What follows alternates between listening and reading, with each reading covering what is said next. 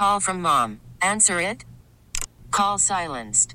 Instacart knows nothing gets between you and the game. That's why they make ordering from your couch easy.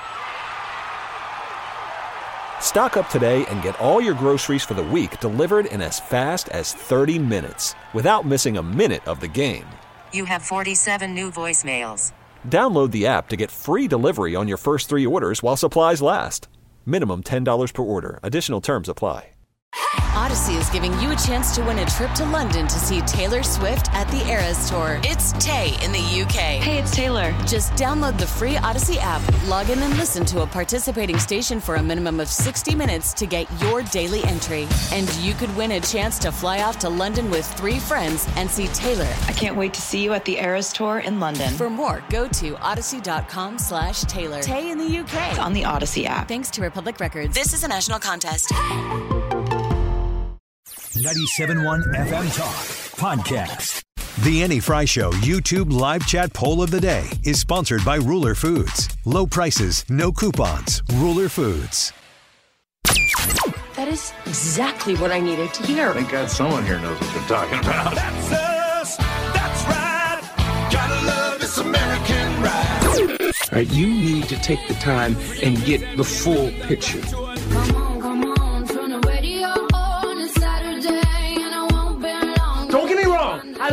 The ladies. I mean, they rev my engine, but they don't belong in the newsroom. It is Anchor Man, not Anchor Lady.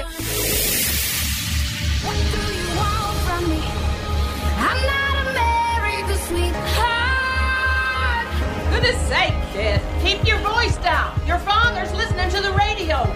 I'm not America's sweetheart. This is The Annie Frey Show.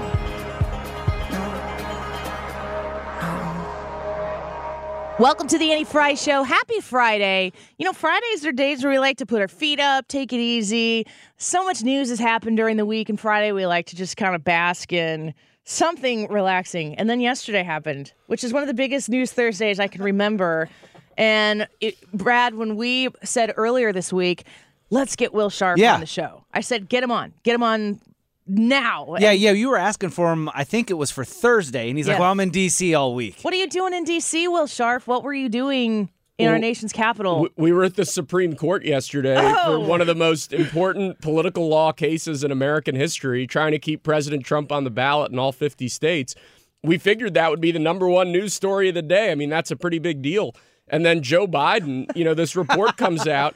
And then he appears to just fold in front of the nation on live TV. I mean, this was one of the craziest days that I can remember for as long as I've been following politics. I thought I said to Brad, I think I said to Brad on the air, I go, I am so excited that we have Will Scharf in to talk about this Supreme Court thing on Friday. This is so great. And then it was really kind of by happenstance, Ryan. Yesterday, I was like, oh, Yeah. hey, this this uh, special counsel report came in. I was reading it out loud, and we get into the well-meaning elderly with, with, with a bad poor memory. And we're reading this out loud, and and I said to Ryan, I go uh, uh, on the break. I said, I think like we just reacted in a really Yeah. pretty big way, live, raw on the air. I hope we didn't overdo it. And then the more I found out, Will, the more I'm like, this is. I don't. We can talk about the legal ramifications of the special coun- counsel report, but politically disastrous for President uh, Biden. politically it's dynamite. I mean, the special counsel's report indicates that Biden's memory has been faltering going back to 2017. So before he was even elected president, he was having serious memory lapses. It's important to note that everything that President Trump has been accused of doing in the Florida documents case, this special counsel's report indicates that Biden did all the same stuff and he doesn't have the Presidential Records Act as a defense. I mean, you have boxes and boxes of documents, dozens of highly classified documents basically just sitting in this guy's garage. Uh, and then you have the fact that, you know, he appears to You be have to say buy his Corvette. but right, right, buy the his most important thing that comes out of this is that Joe Biden knows that you know that he's got a in Corvette. in the same house that Hunter was living in and presumably getting up to all kinds of crazy stuff there. I mean, this is really really damning stuff. And the fact that Biden is trying to minimize it, saying that he was fully cooperative, saying all this other stuff, the special counsel's report just shows that shows that to be an absolute lie. The special counsel's report says that Joe Biden repeatedly refused to answer questions uh, when he was being interviewed by the special counsel's team. It shows serious obstructive conduct, including uh, his ghostwriter deleting hours and hours and hours of recordings of Biden potentially talking about classified documents that he had in his possession.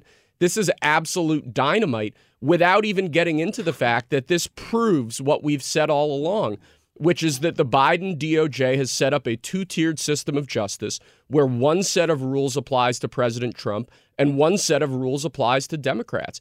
If, if Donald Trump has to stand trial for this document stuff in Florida, and I don't think he should, and Joe Biden doesn't similarly have to stand trial, I mean, that's just a serious perversion of the rule of law. So, okay. There, I, I was reading your tweets. I was reading so many tweets last night, and uh, we heard this. I'm going to take us back to September here. You saw the photograph of the top secret documents laid out on the floor at Mar-a-Lago. What did you think to yourself looking at that image? How that could possibly happen. How one, anyone could be that irresponsible. and I thought, what data was in there that may compromise sources and methods? By that I mean names of people who helped or et cetera. And it's just uh, totally irresponsible. That's Joe Biden talking about the image that was taken by the FBI at Mar-a-Lago when they spread all the documents out and then took a photograph and put them out there for everyone to see. He, he was he was very surprised by that. Compare his reaction to the Donald Trump documents photographed by the FBI to what we now know to be real about what was discovered at Joe Biden's house next to his Corvette in his lock garage, which is better than being, from Joe Biden's terms, on the street. Well, so first of all, Mar a Lago, where the Trump documents were held, is a Secret Service secured facility.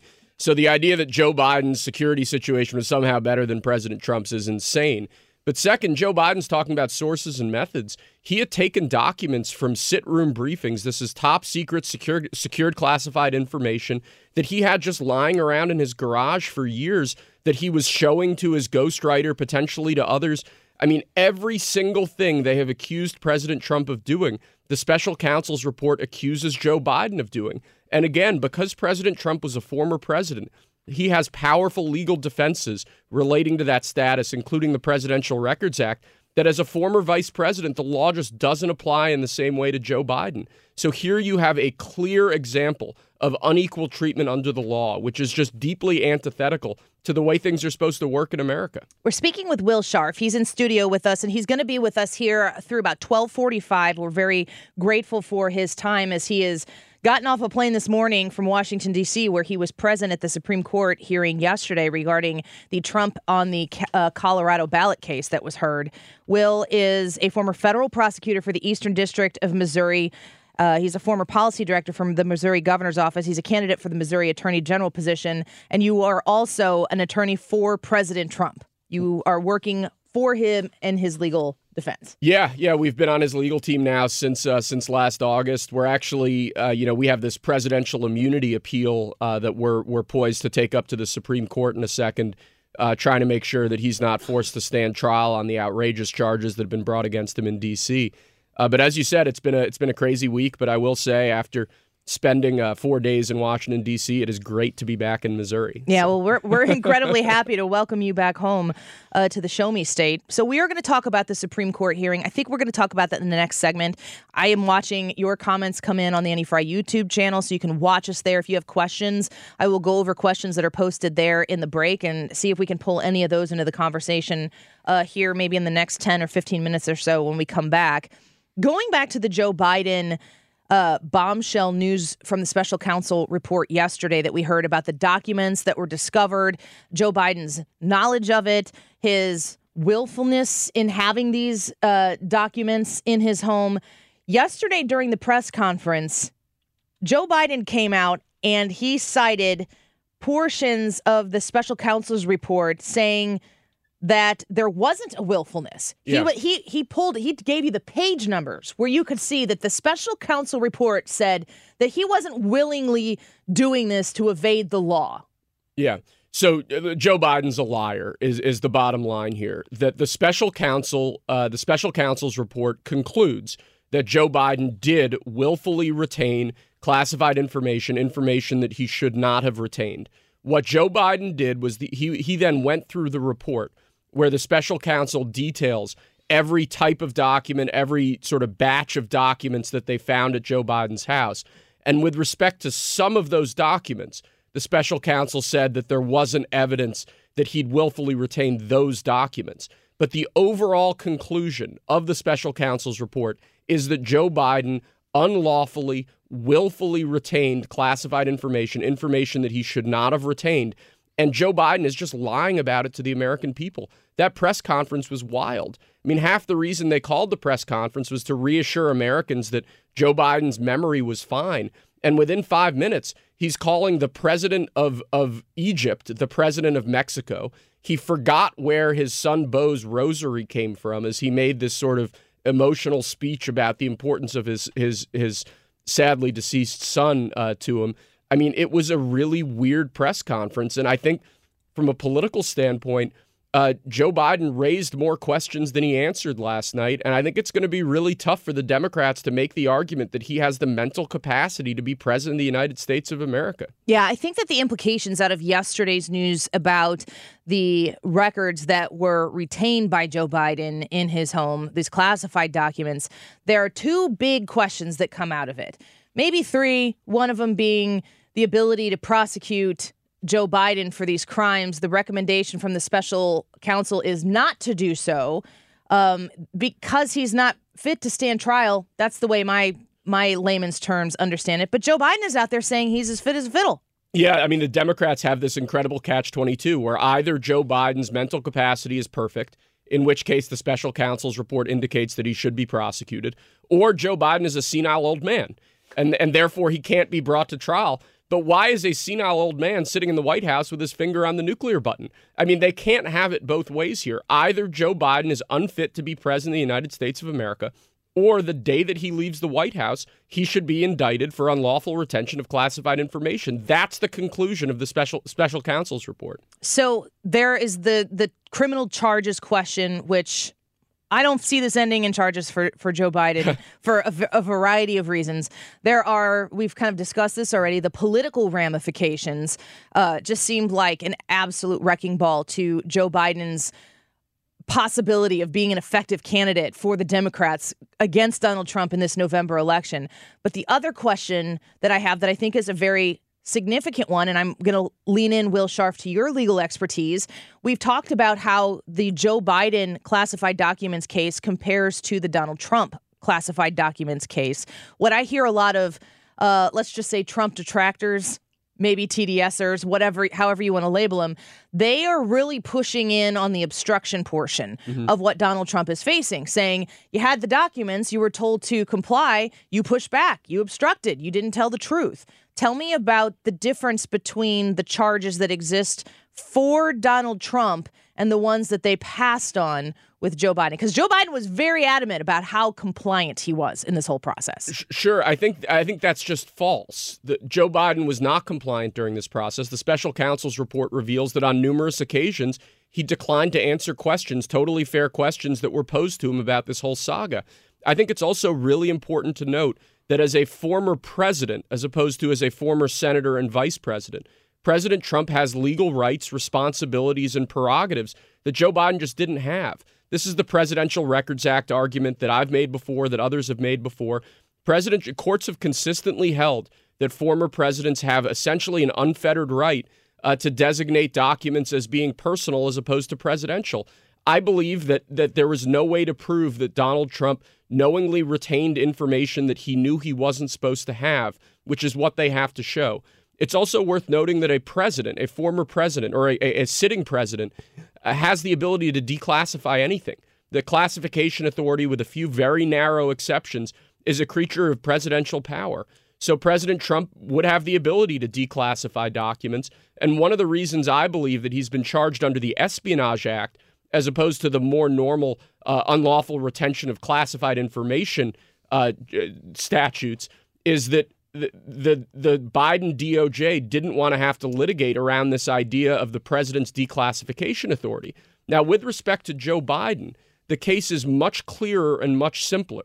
If he unlawfully retained classified information, that is a federal offense. He did not have a right to declassify documents. He's not covered in the same way by the Presidential Records Act. If Joe Biden had classified information at his home, if he willfully retained classified information after leaving office as vice president, that's a crime. I believe he should be prosecuted for it.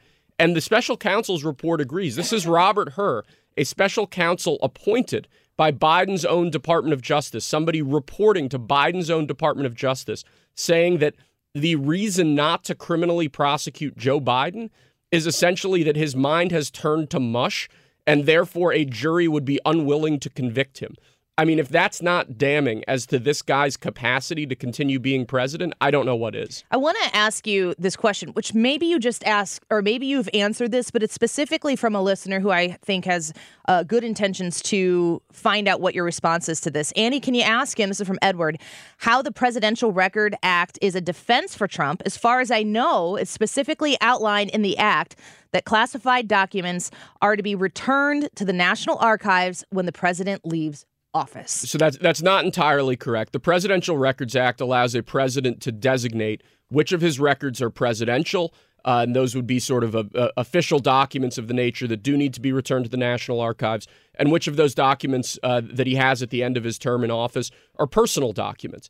Every court to have looked at this issue, this is the Clinton sock drawer case most notably, has said that a president's determinations with respect to what's presidential and what's personal are essentially unreviewable by the courts, that that's not a question that the courts can wade into. That's why the Presidential Records Act is so important. And it also speaks to President Trump's state of mind. Even if he made a mistake, even if he kept documents that should have been designated as presidential, uh, but he thought were personal, then that undercuts the mens rea that they have to prove the willfulness, uh, the voluntariness of, of what he was doing. So, all in all, the Presidential Records Act creates a legal morass that the special counsel in his case in Florida is going to have to wade through long before he even gets to trial on those issues. And even if that case goes to trial, and I certainly hope it doesn't, they're going to have to prove a degree of willfulness and intent on President Trump's part that I don't think they can prove based on President Trump's rights under the Presidential Records Act and his understanding of the Presidential Records Act. That's why the Presidential Records Act is so important to that Trump case. And the fact that Joe Biden simply does not have the same sorts of defenses, the same sorts of prerogatives under the law, I think makes the case against him damning and, and the special counsel's report, frankly, conclusive. I'll just reemphasize this. The special counsel appointed by Biden's own Department of Justice has said that the only reason not to prosecute Joe Biden is that a jury would take pity on him because he's an old man with a faulty memory. I mean, if that is not damning, I don't know what is. We're speaking with attorney attorney for President Trump, Will Scharf, uh, also a candidate for Missouri Attorney General, former federal prosecutor for the Eastern District of Missouri, in studio. Edward, I hope that that answers your question um, from a, a, very bright legal mind. You're going to stick around for a little bit, right? Yeah, happy oh, to hang out. Man, the questions, the more you answer, the more questions I have, Ryan. You probably got some questions. I, am actually just kind of enjoying listening for a moment. You so like stand a little closer. I'm like, oh yeah, up. okay, yeah. Oh, okay, yeah, okay. Soak it in. um, we appreciate you being with us this Friday afternoon. Yesterday was a monumental news day on a whole host of fronts. We haven't even really talked about the Supreme Court hearing that Will Scharf was at yesterday to, to find out whether or not Donald Trump's going to even be on the ballot in Colorado. We're going to get to that issue when we come back. I'm going to read your questions that you're posing, like Edwards online. You send them to us and do so respectfully. I don't care who you are going to vote for. I like your questions. I will forward as many of those as I can as well. Go to the Annie Frey YouTube channel. Ask your questions of Will Scharf right there, and we'll get to what we can. And we'll discuss that Supreme Court hearing and other things when we return. We'll be right back. Audacy is giving you a chance to win a trip to London to see Taylor Swift at the Eras Tour. It's Tay in the UK. Hey, it's Taylor. Just download the free Audacy app, log in and listen to a participating station for a minimum of 60 minutes to get your daily entry. And you could win a chance to fly off to London with three friends and see Taylor. I can't wait to see you at the Eras Tour in London. For more, go to audacy.com slash Taylor. Tay in the UK. It's on the Audacy app. Thanks to Republic Records. This is an national contest. Well, I got a ton of sound here that I could go through of people reacting to the press conference last night from Joe Biden when the news came out. The special counsel report comes out and says he's old, he's forgetful, probably kind of a nice guy, means well. And then what the White House decided to do is tell the guy to go in front of a podium and yell at the country to get off of his lawn. that was an amazing political decision for uh, the White House. I, I don't understand it. I do have pity for this man. I do have disdain for his wife. Why are you allowing this to happen to him? So we've discussed that part of the big news uh, cycle yesterday with Will Scharf, who's in studio with us right now. He is an attorney for President Trump. He was at the Supreme Court yesterday while the Supreme Court was hearing the case out of Colorado. Their right, the Secretary of State's right in Colorado to say, Trump, you're not on the ballot here. So, Will, walk us through the experience yesterday of listening to that. We were able to hear it, you were able to see it. It felt very much so like Donald Trump might have had a pep in his step after hearing what we heard yesterday. Yeah, I mean, it was a great day for us. So basically, what happened here is uh, a number of left wing groups, led by this group called Crew, uh, seeded lawsuits all over the country to try to keep President Trump off the ballot on the theory that he's a quote unquote insurrectionist uh, covered by, uh, by the 14th Amendment, by Section 3 of the 14th Amendment. This argument, I believe, was always just legal bunk. It was rejected by basically every court in the country uh, that heard it. Somehow they managed to convince the Colorado Supreme Court otherwise. So Colorado ruled that President Trump wouldn't be able to be on the ballot in Colorado. We took that up to the Supreme Court. And yesterday, I mean, it was shocking. You had justices that are typically considered some of the most liberal justices on the court almost telling our lawyer who was arguing, Jonathan Mitchell, that he had to be even more aggressive and assertive, that he wasn't being aggressive enough in uh, in defending Donald Trump's ability to ma- remain on the ballot. I mean, we think this is going to be a, a big win for us. I don't want to necessarily make a, a prediction that it'll be unanimous, but when you when you're a liberal lawyer and you're getting just dragged relentlessly by Elena Kagan and Ketanji Brown Jackson. doing it right. It's like not right. when you've lost Kagan and Jackson, it's tough to count to five votes. So like this was a really good day for us, a really good day for the Republic, and a really really bad day for this left wing concerted effort uh, to interfere with President Trump's ability to run for president. So we were really happy with how it went. What I keep hearing smart people like you saying, and you can explain this uh, down to my level here in a second, is that if Chief Roberts wants to e- to get a unanimous uh, consent here, it's going to have to be a very narrow ruling. What does that mean? Well, so it depends what you mean by that. I think there are ways. I'm not sure what I mean about th- that. There are ways they could craft an opinion that wouldn't say that President Trump is conclusively didn't engage in insurrection, but that still would protect his right to be on the ballot. So one issue that came up yesterday is a, very old case from the 1860s called Griffin's case, where the Supreme Court Chief Justice at the time uh, basically said that states can't go out on their own in enforcing this provision of the 14th Amendment, that there has to be uh, federal implementing legislation, which there actually was in the 1870s, uh, in order to bring this into effect. And the justices keyed on this because if you don't accept that ruling, if you don't accept this idea that there has to be a uniform federal standard, then every state gets to make its own decision on who is and isn't covered by this provision. And you could end up with the crazy situation where uh, the Democrat candidate isn't on the ballot in any Republican controlled state, and the Republican candidate isn't on the ballot in any Democrat controlled state. And to me, that's just sort of the end of our system of electing presidents. That's the end of the Republic. Um, so the justices were clearly worried about the ramifications of any decision that could allow states to just kind of make things up as they go along here. And my guess is that that's where this opinion ends up with an idea that you need federal implementing legislation uh, for this provision to be brought into effect, uh, for this provision of the 14th Amendment. And, uh, and that's an absolute win for us. I mean, that was one of our key arguments in our briefing all the way through. And I think we'd all be very happy with any decision that protects the right of President Trump to, to run for office and to appear on the ballot. We're speaking with Will Scharf here in studio. He's an attorney for President Trump, was present at those uh, hearings yesterday at the Supreme Court. Ryan Wiggins is standing starting to get awkwardly close to Will Scharf, just trying to bask in this legal expertise. Are you are you okay? Do you need a like a fan or something over there? I wouldn't mind a, a little. Brad, fan. can you kind of just c- cool him down a little No, bit? no, no. No. He's on his own. Deal with it. So, Brad would, in fact, mind. well, I, I- I just- she thought I was fanning myself. I was waving. I was saying, I have a question Go for it. Will. Um, so yesterday, I was watching the oral arguments as much as I could. It was basically all morning. Um, I heard, and I wasn't just surprised to hear that the liberal or left-leaning justices typically were were peppering uh, Colorado with so many questions, but but the the angles at which everybody was coming at them. It wasn't just one thing that they were really hung up on, like, oh well, you didn't consider this. It was like this thing and that thing and this thing. W- Was that a surprise to you guys being there?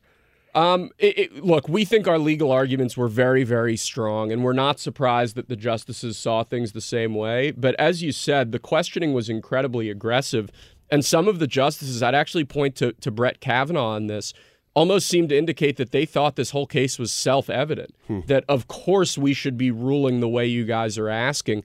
What Colorado and, and crew, what these left wing groups are asking for, just doesn't make any sense. It's just wildly incoherent. Uh, so our lawyer, who's this guy named Jonathan Mitchell, an outstanding conservative lawyer uh, out of Texas, at times he almost had to dial the justices back and lead them through some of the more complicated, uh, what we view as some of the more complicated tensions in the law. And on the on the contra- uh, to contrast to that, uh, when the lawyer from Crew was up there, I mean, he was just getting dragged over and over and over again, and the justices kept pulling back to, you know, if you're right, the ramifications are just crazy. And again, it wasn't, we're not talking about Thomas and Alito. I mean, Thomas barely said a word yesterday. Alito was very aggressive, but, you know, Ketanji Brown Jackson, who's a Biden appointee to the U.S. Supreme Court, I mean, she sounded like she was just 100% with us, that she was ready to rule from the bench. Uh, I wouldn't say we were shocked by it because, again, our arguments here are really strong. Uh, but it was a great day for us, and we were really happy with how things went. President Trump gave a an awesome press conference down at Mar-a-Lago, where I mean, he seemed pretty psyched with uh, with the way things had gone in the morning. So Yeah, you can always tell when he's delivering uh, a, a press conference, uh, like a small little speech, and then he takes questions. You can always tell when he's feeling good, and you can tell when he's feeling a little feisty. And he was he was in good form yesterday. Well, look, it's been a great week for him between the Supreme Court, between the Nevada primary, where Nikki Haley lost to none of the above, and then the Nevada caucuses. I mean, President Trump's on a roll right now. But again, I think it's just important to note that yesterday, President Trump had to make the choice between going to the Supreme Court to hear a case that you know is really important to him, really important to his campaign, and going to Nevada to campaign on the day of the Nevada caucuses. This is this left-wing plan to use lawfare to interfere in the 2024 election, to use this constant string of cases and prosecutions to interfere with President Trump's First Amendment right to run for office.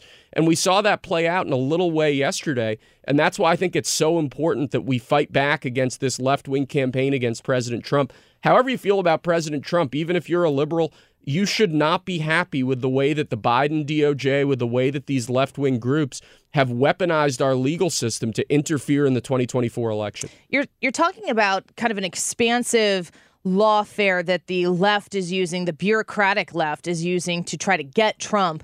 Uh, I want to read for you a comment from Scooter. He said Trump is requ- requesting a new kind of more expansive immunity, like dictators have. What do you say to that? Uh, Look, I think that's absolutely incorrect. I mean, presidential immunity, we view that as core to our constitutional system of federalism and separation of powers. I think that's one of the reasons why no president, no former president in American history has ever before been prosecuted for his acts in office, for his official acts. Well, I would I don't want to put words in Scooter's mouth, but I have a feeling he would say no other president has acted like Donald Trump. Well, I, I just think that's incorrect. You look through American history, there are numerous instances where presidents have done things in office that are incredibly controversial, incredibly unpopular, some would say potentially criminal, and yet nobody has ever made the effort to prosecute a president for his official acts in office before because I think people assumed that that wasn't something you were allowed to do.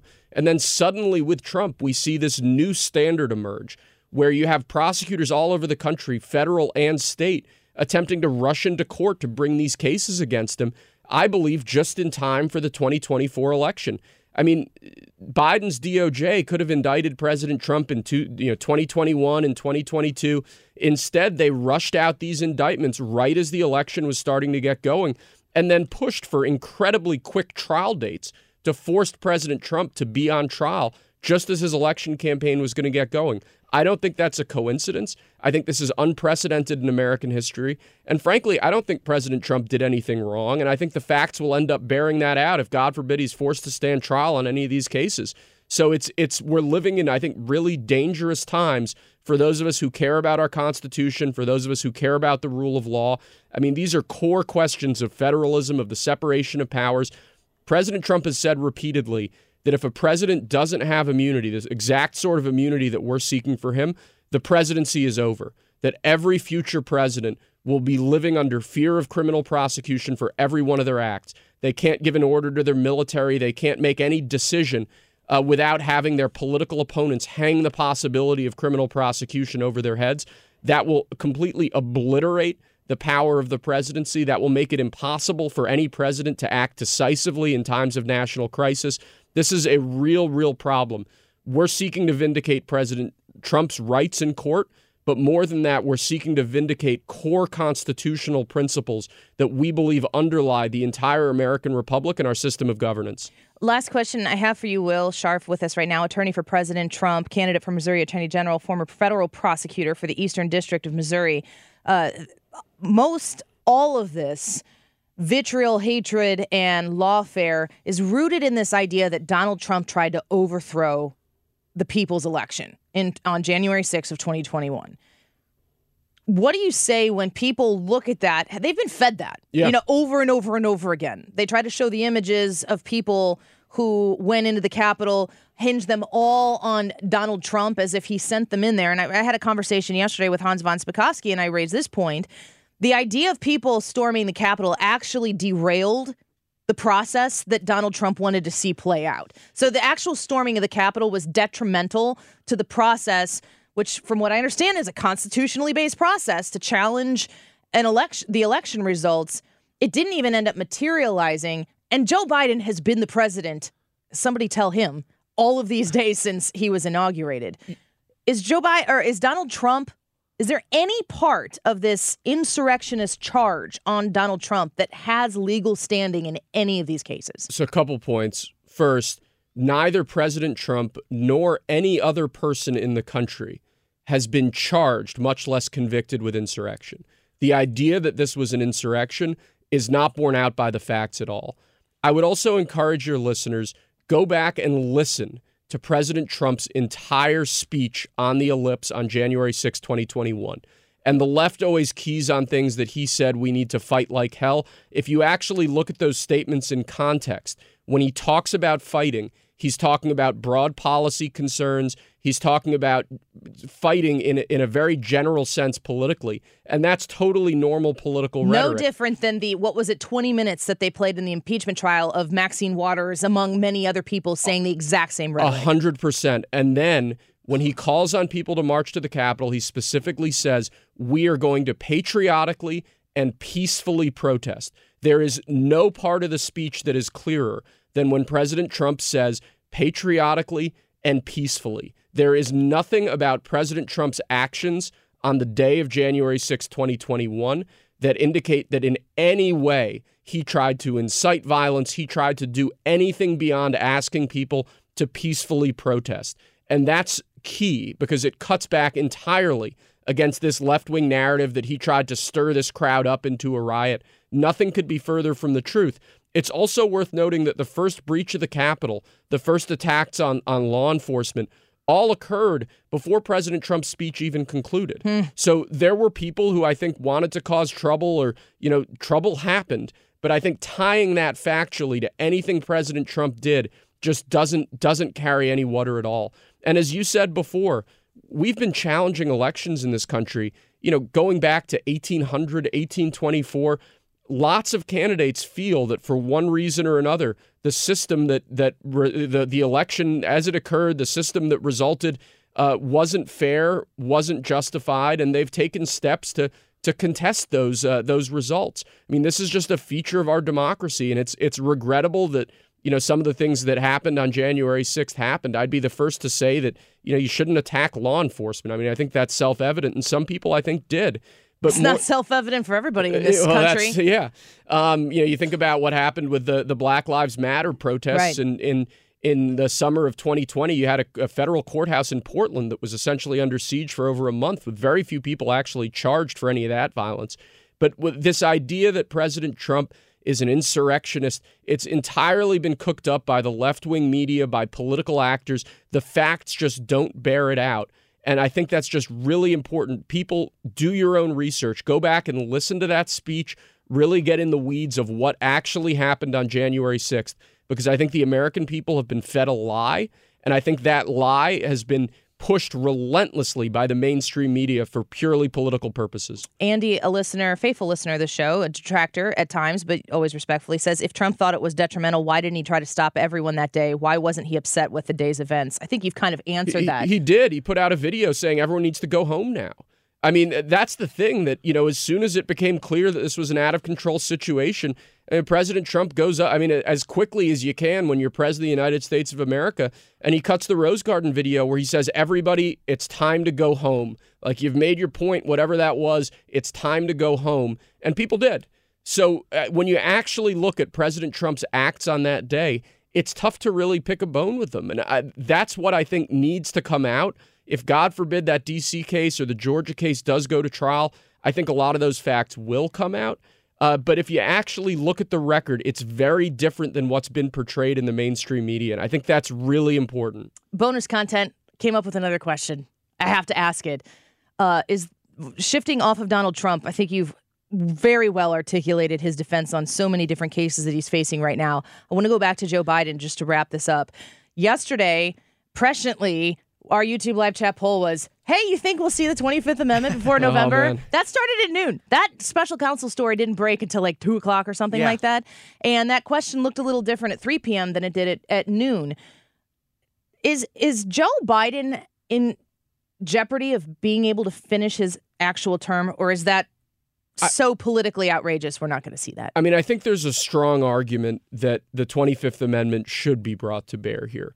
Now, given the way the 25th Amendment, given the way that process works, I think it's highly unlikely that he'll be removed from office between now and next January. But I think people have to be thinking does this guy really have the capacity to serve another four years as president? And I think the answer is pretty clearly no. So there are a number of ways that he can be pulled off the ballot. It's too late, really, for another Democrat to be put on the primary ballot. So Joe Biden could potentially, at the Democrat convention, withdraw himself from consideration. And that would mean that all of his delegates would become unpledged, and the Democrats at the Democrat National Convention would be able to choose a different candidate. If he makes it through the convention, and he then withdraws or is forced to withdraw by reasons of health or age or whatever, then Democrat state party chairs would have the ability to decide the candidate. So that's option number two. Option number three is that if he actually makes it through the election and he wins, which I don't think he will, but if he were to, at that point he could resign and then or, or step back and then the vice president elect would take office.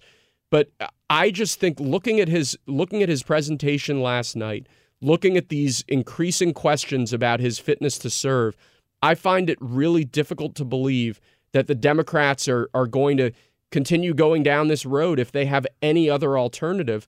And then the question becomes who can they put up? Right. Who can they put up that could plausibly, you know, com- compose a national election campaign in just a couple months?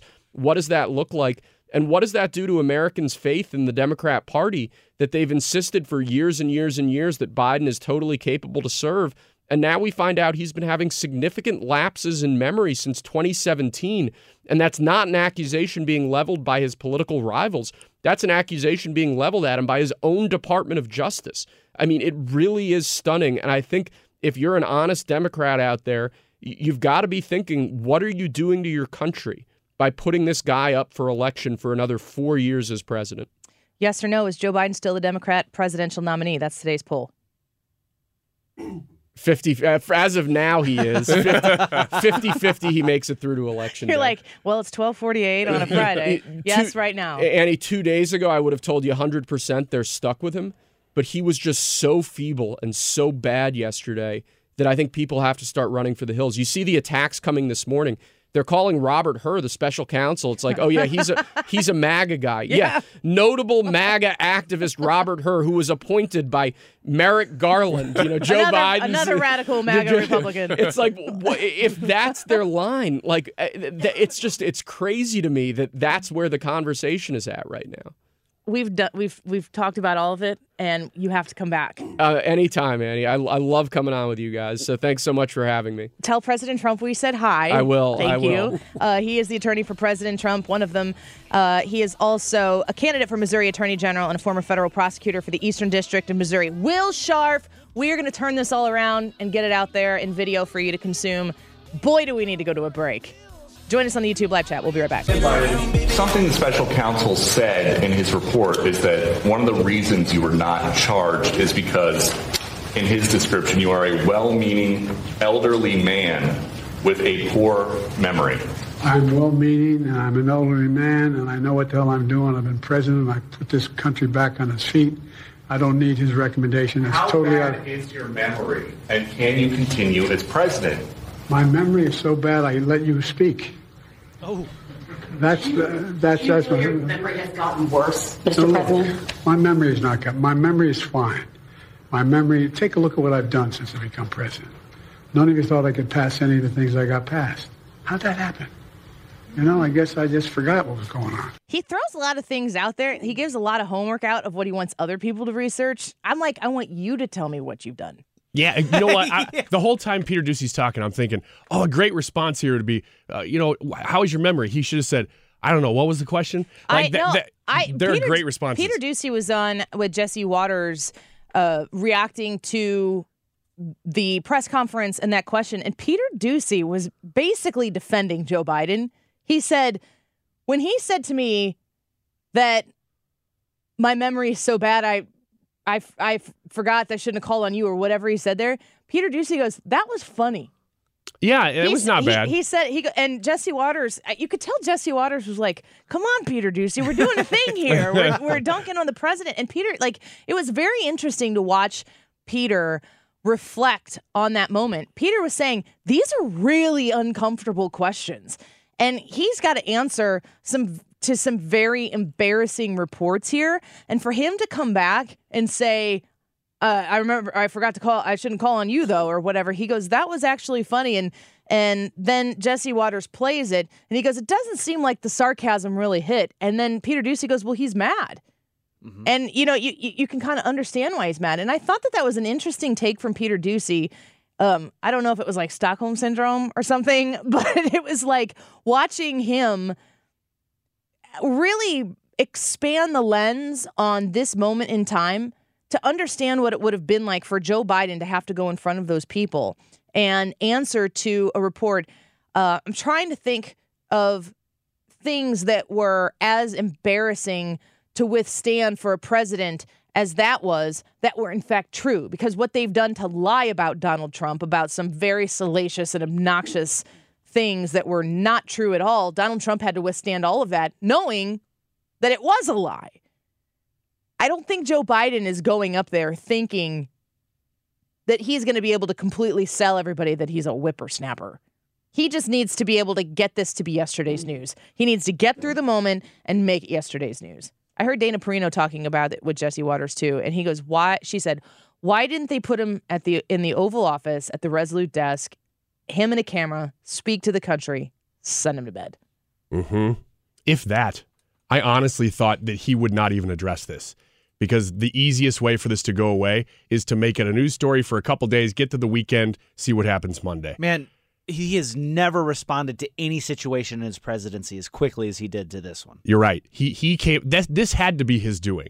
That he said, "No, I am going out and addressing this." I completely think it's the other way around. really. Oh, 100%. But I have been saying for so long that when they determine it's time that they're done with Joe Biden, when Joe Biden is no longer use, useful to the apparatus, that they will tell him, Joe, you're done. And he's going to say, I am not done. I'm the president of the United States. And they're going to say, You go out our way, or you're going to go out in a way that you're not going to like.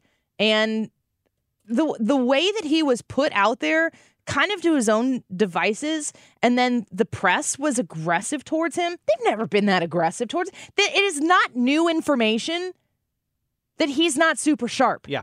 The questions that were asked last night aren't based on this brand new revelation where he was the president of the United States who's 81 years old has a diagnosis that nobody knew anything about and this is brand new information.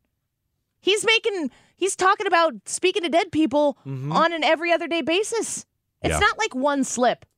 I think last night Jesse Watters was talking to Kristi Noem and introduced her as the governor of South Carolina. Uh, that's a slip. It's South Dakota. and it's like, are we talking about Joe Biden here making making slip ups? People make mistakes. Yeah. Yeah. And people will say Donald Trump confused Nikki Haley and Nancy Pelosi. It takes seven and a half brain cells to look at Donald Trump and Joe Biden and know it ain't the same. Maybe six. I'll take you one further. I'll go five. Yeah. Do I have four? A And- lot of respect and- to Peter Doocy, by he- the way, for being a journalist. I mean, Yeah. that dude steps into these situations. He's usually the only one to ever say anything contrary to the narrative. And last night, he could have gone on to Jesse Watters and dunked hard, and he didn't. He said he he gave journalist answers. Good to see. We got a packed one o'clock hour. We moved the B or not the B, our normal Wiggins America to 145. So stick around for that. Ask us anything, questions in the comments on the Annie Frey YouTube channel. We'd be happy to answer them. And we're gonna get to what we missed in the week. Good grief. I feel like with this last 24 hour news cycle, we've missed so much. We'll be right back. Get more at 971talk.com. Audacy is giving you a chance to win a trip to London to see Taylor Swift at the Eras Tour. It's Tay in the UK. Hey, it's Taylor. Just download the free Audacy app, log in and listen to a participating station for a minimum of 60 minutes to get your daily entry. And you could win a chance to fly off to London with three friends and see Taylor. I can't wait to see you at the Eras Tour in London. For more, go to audacy.com slash Taylor. Tay in the UK. on the Audacy app. Thanks to Republic Records. This is a national contest.